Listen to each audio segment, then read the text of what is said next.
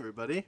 Uh, well, this is Luke with the Star Wars Historians, and uh, David got mad at me because I didn't do a proper intro because I wanted to, you know, shake things up. I wanted to have fun, but no, he he decided that we needed to record a separate thing. So, yeah. So, David, why don't you talk so that they know your voice? I hate you. Like I like I love being a Star Wars historian with you. Okay, thanks for that addition, David. So this episode, we're going to be talking about the Gray Jedi, and uh, we're gonna have a bit of a possibly a harsh cut here, but uh, yeah, we'll just get right into that. Please enjoy.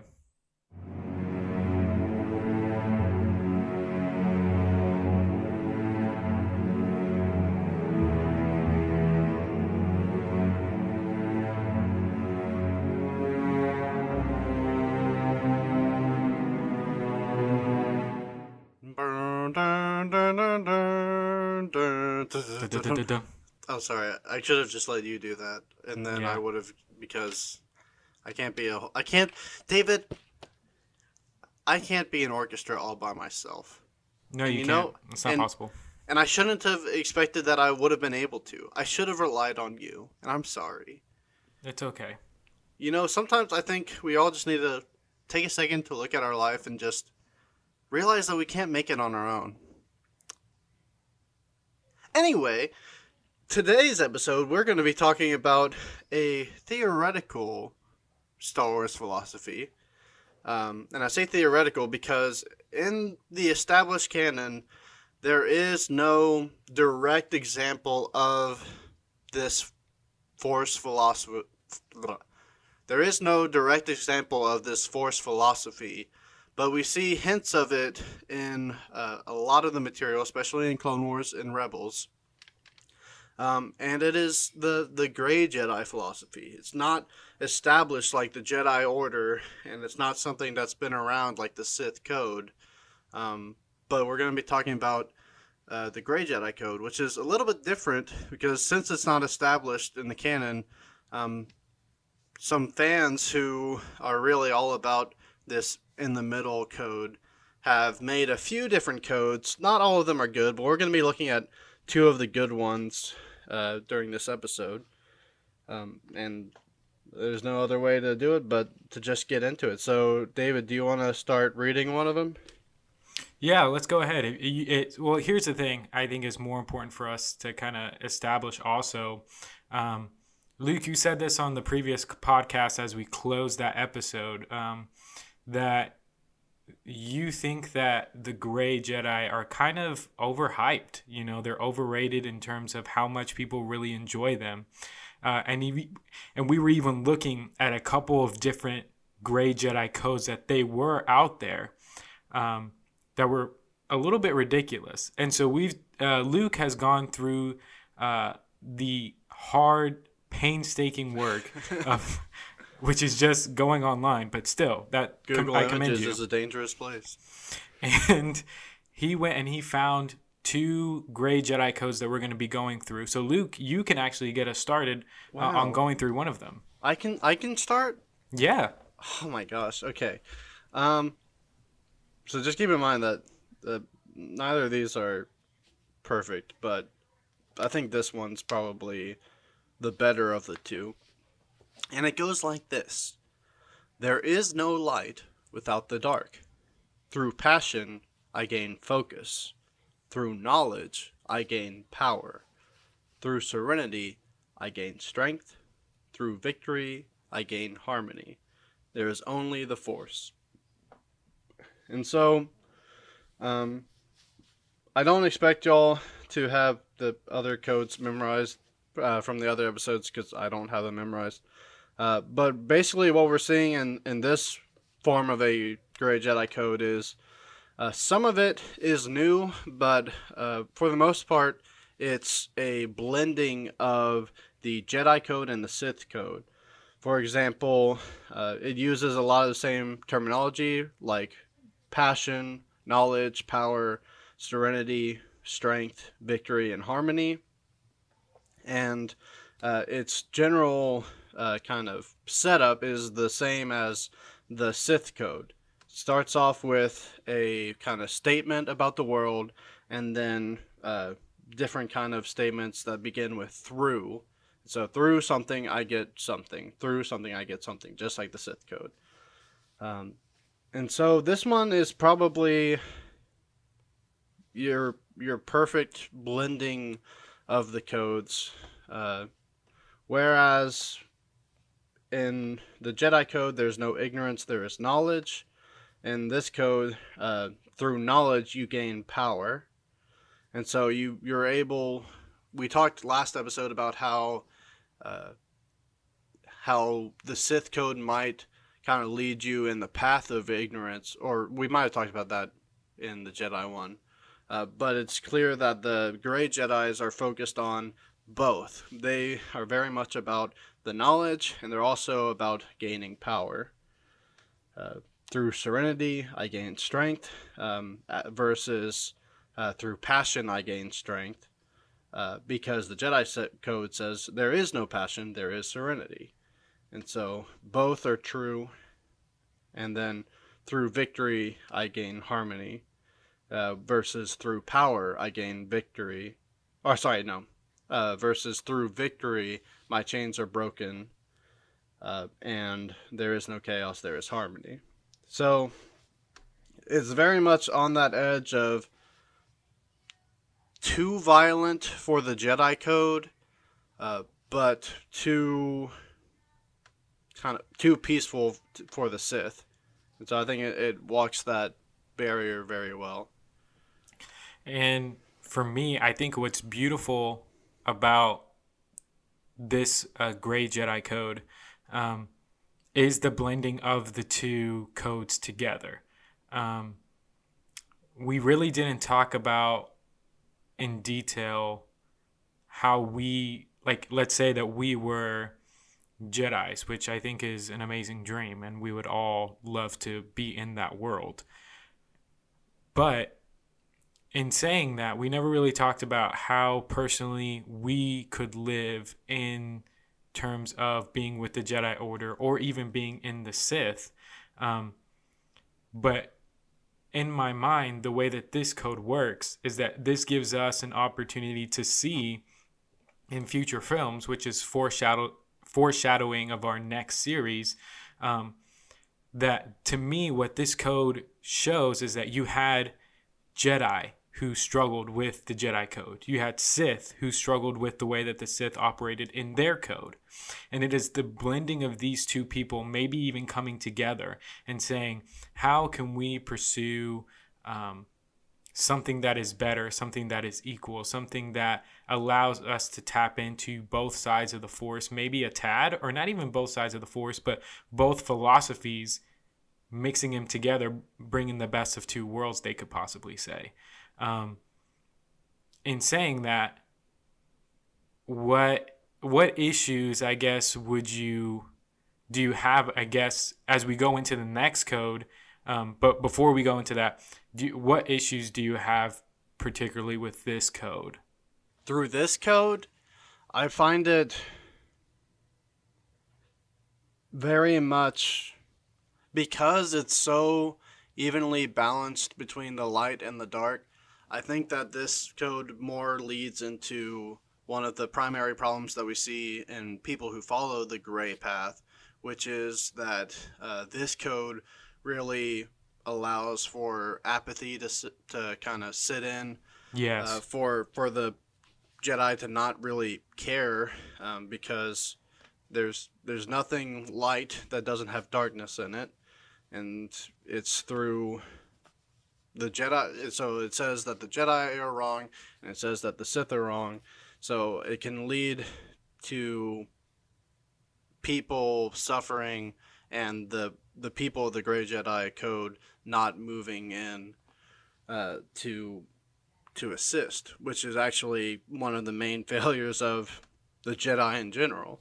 Mm-hmm. Uh, and I would agree with that. Um, or even pushing the boundaries of, let's say that a war breaks out obviously, between the Jedi and the Sith. This gives people an opportunity to not participate, to say that they're on just in the middle, on the fence, and they're happy being on the fence. Um, when we talk about the greater good of the entire galaxy, where do you find yourself? Mm-hmm. Well, if you believe that, you know, there is there is no light without the dark, however, what if darkness is winning? Do you then assist the light in order to bring it into balance? And or what if the light, you know, is is victorious? You know, the Jedi are victorious and they're keeping the peace. Does that mean that you go and do things that Sith would do in order to balance that out?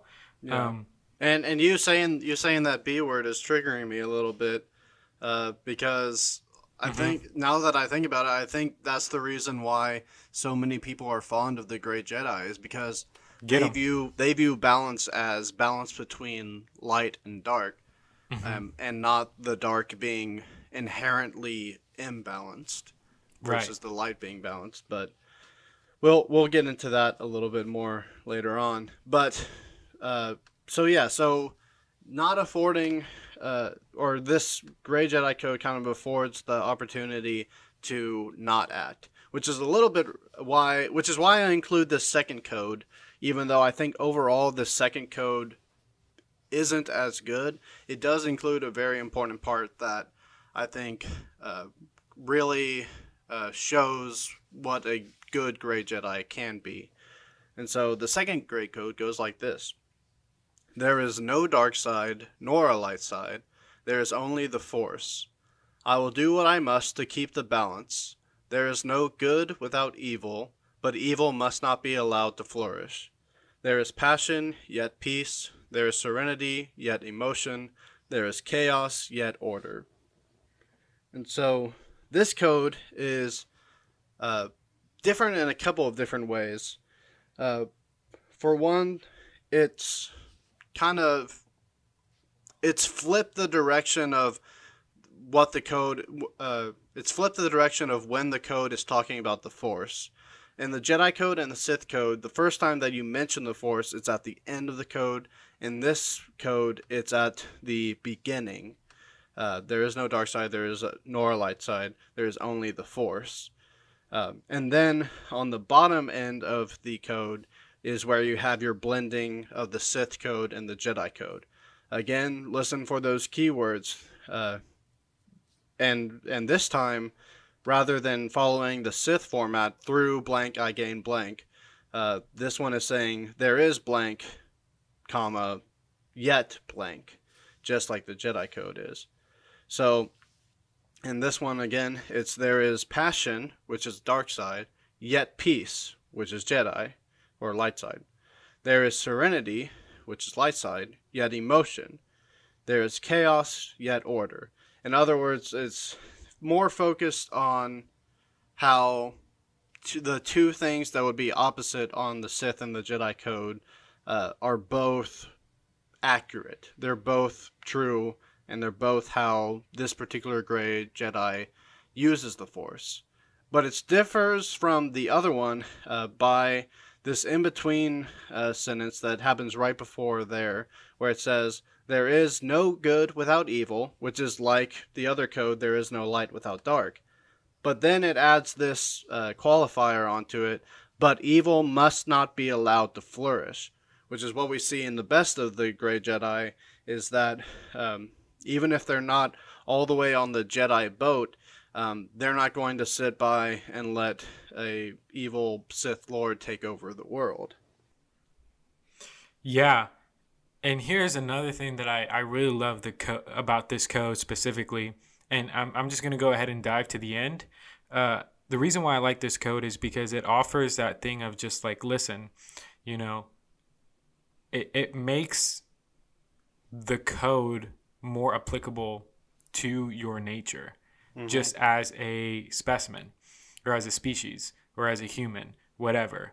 Um, it gives the ability to, to recognize hey, I have flaws, but this is what can come out of it if I dedicate myself to making it so. Especially when you're talking about, you know, there is uh, no good without evil, but evil cannot be allowed to flourish. Yeah. That kind of idea says, listen, I recognize that there is wrong in the galaxy. I understand that there is evil that is natural. However, it is my responsibility to make sure that that doesn't flourish. That while there is chaos, whether in the galaxy or in my life, there must be order established in spite of those chaos situations or chaotic situations. Right. And so I feel like this code, um, I feel like I like this one better than the first one. See, the only I I like this the like the bottom two thirds of the code better.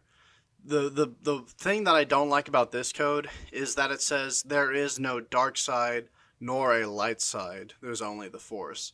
I'm very much a proponent of the belief that that both of those things are true. Now, I think if we were to break it down a little bit more and get more specific, if we were to say that there are dark side powers or light side powers, I would be more hesitant to say uh, that there is that distinction. Uh, because in the old canon, there's a Jedi uh, in the new Jedi Order, which takes place after Episode 6, and his name was Kyle Katarn, and his kind of main lesson that he learned and then began teaching the new Jedi is that uh, it's not about these different manifestations of the Force, but how you use them that determines whether it's dark side or light side. However, that that's still saying that there is a dark side and a light side. It's just saying that the way that you use it doesn't determine what side it is, or rather, yeah. So you could use lightning and it not be dark side, and actually in the old canon, some Jedi did use lightning in the light side, but. Yeah, I think that's a beautiful picture what you just what you just showed because I'm actually really happy that we're talking about Kyle Katarn in this Yeah, podcast. He's great. Um, I so they made uh, Kanan the Kyle Katarn, the canon Kyle Katarn, uh, which makes me happy. But I wish that they would actually have allowed for Kyle Katarn to, you know, be presented in the Skywalker saga. yeah. Um, but the idea of, you know, it's how you use your force abilities that determine whether you seek the light side or the dark side. I honestly, honestly, I think that what also bothers me about the first part of the code is the fact that if there is no dark side and no light side, then any everything that we've that we've learned in the original trilogy is not true. right. Yeah. It is essential that there is a dark side, there is a light side. Yeah. Um, and and even the code later on acknowledges that there's good and evil, which are two distinct things. Mm-hmm. Um, I think, uh, and end of the day, this the issue probably has to do with semantics, but yeah, yeah. It, the thing is, it, it doesn't say there is no dark side powers or light side powers. It just says there is no dark side, Mhm. which Right. I, which isn't accurate. I don't think. Yeah, I don't believe so either. But and here's the I guess the comforting thought that I can give in terms of these two codes. None of them are canon. Yeah, that's true. And so if we wanted to, we could exclude that first part of the code and just start it at wherever we wanted to start it at. Do you wanna do you wanna hear a third uh, Gray Jedi code? Sure. Uh, this is the uh, is, this is titled the real Gray Jedi code, Oh, no. and it says morality is a fiction. There is only indifference. Through anger, I gain dark side powers. Through loopholes, I keep light side powers. Through edginess, my mediocrity is glossed over. The Force makes me special. Which uh, I feel like that is uh, Disney Star Wars' Gray Jedi Code. I hope not. Uh, I mean, I think I think that is. Yeah, I think I think a lot of the desire for Gray Jedi kind of awareness and Gray Jedi movement and the new in Disney Star Wars is some form of edginess. But Actually, you know what it actually is, if I can be honest with you? I think what it actually is is just how you play Knights of the Old Republic or Star Wars The Old Republic. You find loopholes not necessarily to keep your light side points. Yeah. Kind of and then any any bad choices that you make, you di- you do get dark side points. yeah, Um, and so I don't believe it's wrong. I think it's just a formula of how to be a gray Jedi in these video games. right. Do you want at this point to start going forward with characters that have been personified, I guess, as gray Jedi and how they've seemed to operate within this idea with this philosophy?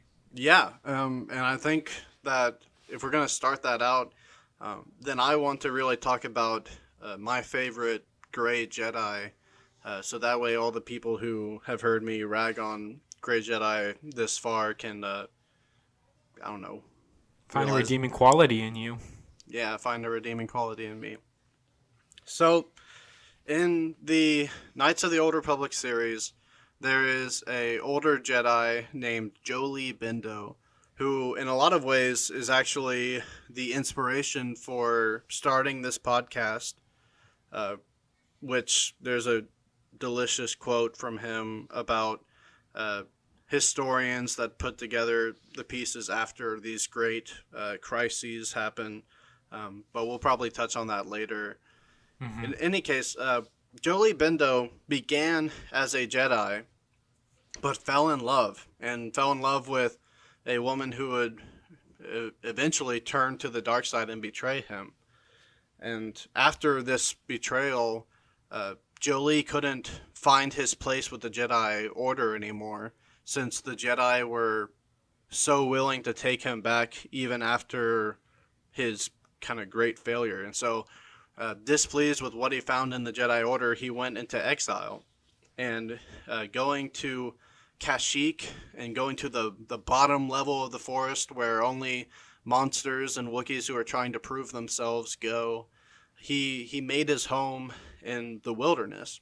And it wasn't until a uh, hero who you you eventually find out is Revan. Sorry for the spoiler, but it's been like It's been almost 20 years, yeah. uh, in any case, uh, until he comes along, until this hero comes along, he that's where Jolee is there is set up. But he has the he has the perspective um, of the second code that we talked about that uh, evil must not be allowed to flourish. And so while he has kind of a more uh, steady head on his shoulders about the whole scenario, he, he doesn't think that this crisis that they're in right now is the worst crisis that the galaxy has ever seen, or that the Jedi and the Republic are so much better than uh, Malak and the Sith. But he identifies that Malak and the Sith have to be stopped. And so he, he goes and he helps in whatever way he can. And he really if if you come to like the gray Jedi kind of way of life through him, then I totally agree and I totally get it. Uh, Jolee Bindo is just a a hoot in character and really kind of in the Star Wars kind of philosophy idea a, a person to look up to. But Yeah, and I absolutely agree with everything you said. Um, I'm excited about what Disney is doing in terms of the High Republic era. Hopefully, through this new era that we're going into, figures such as Revan, Jolee Bendo will be officially made canon. Because I agree with you. I think Jolee Bendo is a beautiful example of what the ideal gray Jedi would be. Um, he found flaws and fallacies within himself, within the Jedi Order. He took himself out of the equation for a little bit to rediscover, to wait until he was truly needed, and put himself back into the narrative in the galactic story. um, of Revan and him redeeming himself and saving the Republic, even though ultimately, spoilers, I mean, uh, sorry, I mean, it's been almost 20 years, but when the Jedi ultimately fell again, this whole idea of a gray Jedi comes back into play, I think, a little bit. Um, but ben, Bendo does an amazing job in teaching Revan why he believes what he believes. Um, yeah. And and and you can you can find clips of Jolee talking about his life and what he thinks about the Jedi on YouTube. Mm-hmm. But in general, uh, think that he's he's kind of he's a more grounded character than probably anybody else that you meet in the game, and uh, his kind of main thing is he I don't know from my perspective he m- more or less agrees with the Jedi code, but adds love to it and adds like romantic love to it, and allows that for, to be a a good and beautiful thing. Yeah, I agree. So, moving on into other characters who I guess have this kind of gray Jedi philosophy, um, let's talk about Bendu. Yes, who who odds are is probably uh, was inspired by Bendo because I mean, you don't have two characters of gray philosophy with names that sound that similar without some level of influence being there. But uh, yeah, tell me about him. Yeah, so Bendu is someone who's found, you know, in the rebel stronghold that, you know, Ezra, Kanan, and, and the whole crew that they're placed at before it's destroyed. Um, in the Rebels like TV show. Right, right. And he's a character who helps Kanan be be able to see through the force, I guess. This is after Maul blinds Kanan and Kanan no longer has his eyesight and he's struggling to find the peace within himself, the ability to rely on the force completely. There is fear there that resides in him. And Bendu helps him to navigate through that fear to no longer be afraid and to ultimately i think be a better jedi than he ever was when he had his eyesight. Um, and so in that way he was able to help a lot. Um, ultimately when their rebel base was in, invaded and by uh, admiral thrawn and the empire um, there and maybe even possibly before that, the idea in terms of when you're talking about the differences between Jolee Bendo and Bendu is the fact that when it came time to do something, Bendu was not for it. He was angry at the possibility of getting involved.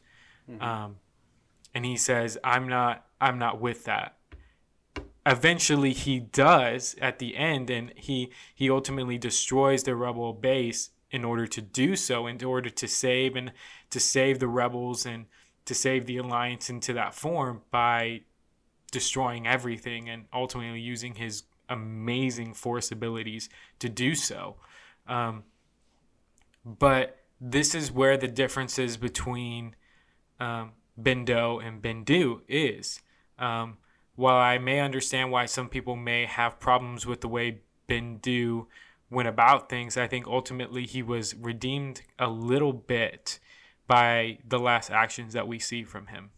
Yeah. And so we kind of have talked about the uh, I, what I th- what I envision are the two extremes within the the gray Jedi philosophy, which is ironic because they're supposed to be in the middle. Um, but now uh, I'm going to talk about, well, we're both going to talk about um, someone that I think is kind of in between uh, Bendo and Bendi. that's funny. Um, and yeah. and that's ah- Ahsoka Tano, who, interestingly, there's there's a few there's a lot of the things to unpack from the way that Ahsoka kind of carries herself. But she just doesn't call herself just a Jedi. Like she doesn't call herself a At great all. Jedi, but she doesn't call her like self any force of any form of force user.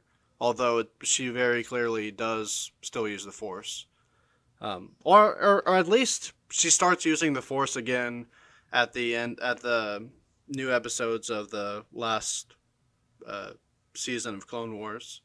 hmm Um, if she might not have used them before that moment, but afterwards, I guess we can assume that she she uses them a decent amount in her role as Fulcrum and in her role of kind of stabilizing Mandalore. Yeah. Um Ahsoka Tano, I think just in general, and we can talk more if we ever do like a character retrospective series. Yeah, Um but Ahsoka Tano is an interesting character. I'm not one of those people who hate on her. I think she's interesting. Um, however, what I do have a problem with, and you very well will agree with me, Luke, how she talked to my boy Obi Wan Kenobi. it's true. She was real rude, and it's Um, just unnecessary. And while I do agree with a lot of things that Ahsoka was feeling in the times before she talked to Obi Wan, I think there was times where she took it too far and was very impatient with the process. That she had to come to the realization, hey, not everyone thinks like you. Yeah, Nor should anybody think the the exact same way about a certain um, about this certain idea of who the Jedi were and what their main role was. Um, but anyway, going away from that, I think Ahsoka, what she does is that she shows the the true ability of not relying on the Jedi to be good. mm-hmm. Um, she's able to be on the right side, be on the good side, without pledging allegiance to a code, to an order, but more than anything, to people. Yeah. And I think what we see is uh, that, I don't know. From my point of view, Ahsoka didn't have anything, any disagreements with what the Jedi believe. They, he, she really just had disagreements with how the Jedi treated her. But but then we I, but then I think uh, over time we see that some change in what she believes about the Force has come because you have her showdown with Darth Vader in Rebels, and she says that uh, she'll avenge the death of Anakin Skywalker, and Vader says the Jedi don't uh, take revenge, and she said I'm no Jedi. Yeah. And I guess my point of view in terms of what the, of terms of the issues that Ahsoka had with um, the Jedi Order itself, I think it would definitely was started by the idea of what happened to her. Um, but I even think that her spending time in the underworld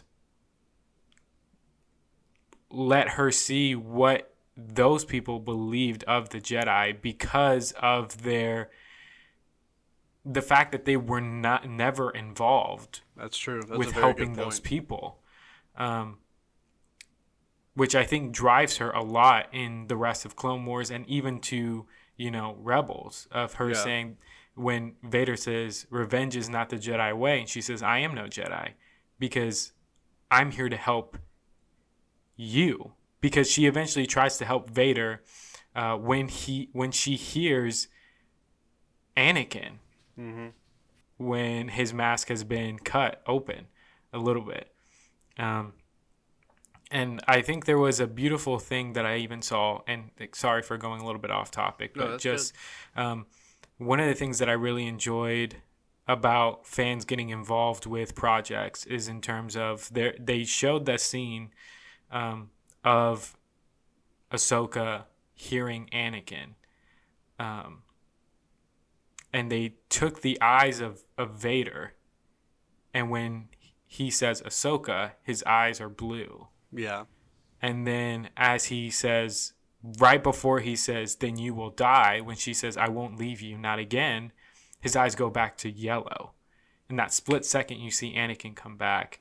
Ahsoka in the way that she operates as a gray Jedi even though she's not um, but in this philosophy what she does is that she's driven by making sure evil doesn't flourish in anyone. Uh, and so I think that's why she's an interesting character when we talk about this philosophy, we talk about this code. Um, just Ahsoka Tano is just an interesting character, just in general. Yeah. And I hope for all of y'all who are listening that you've enjoyed these last few episodes where you've kind of talked about uh, these different codes and stuff. Um, kind of where I am with, uh, after looking at all these codes and after considering the Grey Jedi and stuff, my main line of thought is that the Jedi are still better from my perspective, but the Grey Jedi are necessary for the causes of reform and for the causes of uh, kind of like a check on the power and the check on the uh, the thinking of the Jedi. So the so in other words, kind of everybody should be a, a Jedi. Everybody should seek to walk the light side path, but kind of these gray Jedi mystics are necessary, which is actually kind of what we see in like Qui Gon Jinn. I think if he had gone to live for longer, he would have kind of served as that role even more. But Yeah, no, I absolutely agree with you. I think anytime that Qui Gon Jinn comes in a conversation, it's a great thing because I think that if he was able to live longer, you would have seen one of two things. I think one, you would have seen him push for a Jedi reform. Um, I think he would be a leader in that, saying because I think he was studying with the Whills. If you know who those are, those are found in I, I believe in season six of the Clone Wars. It's um, it's when Yoda goes and he tries to discover them. He spends time with them. Well, Qui Gon was doing the same thing right before his death. I think if he would have done and gone through that, I think he would have been able to do what Yoda didn't do, and that was cause for a a change in the Jedi Order in, in means of reform. Um, my personal belief is before before you said that, um, I was more leaning towards the Gray Jedi. But if you're talking about in terms of using the Gray Jedi Code as a means of reforming who the Jedi are, I would have to agree with you. I think that is the best that you could come up with because while the Jedi Code offers the best possible ways of serving the galaxy, I think what the Gray Jedi Code could do is allow you to still have your humanity mm-hmm. in doing that. And so this is going to conclude Woo! the philosophy series with the Star Wars historians here on the Gazebo Effect podcast. In saying that, what is coming next? I'm very excited about nothing. yeah, no, I know. we're we're still doing stuff. Yeah.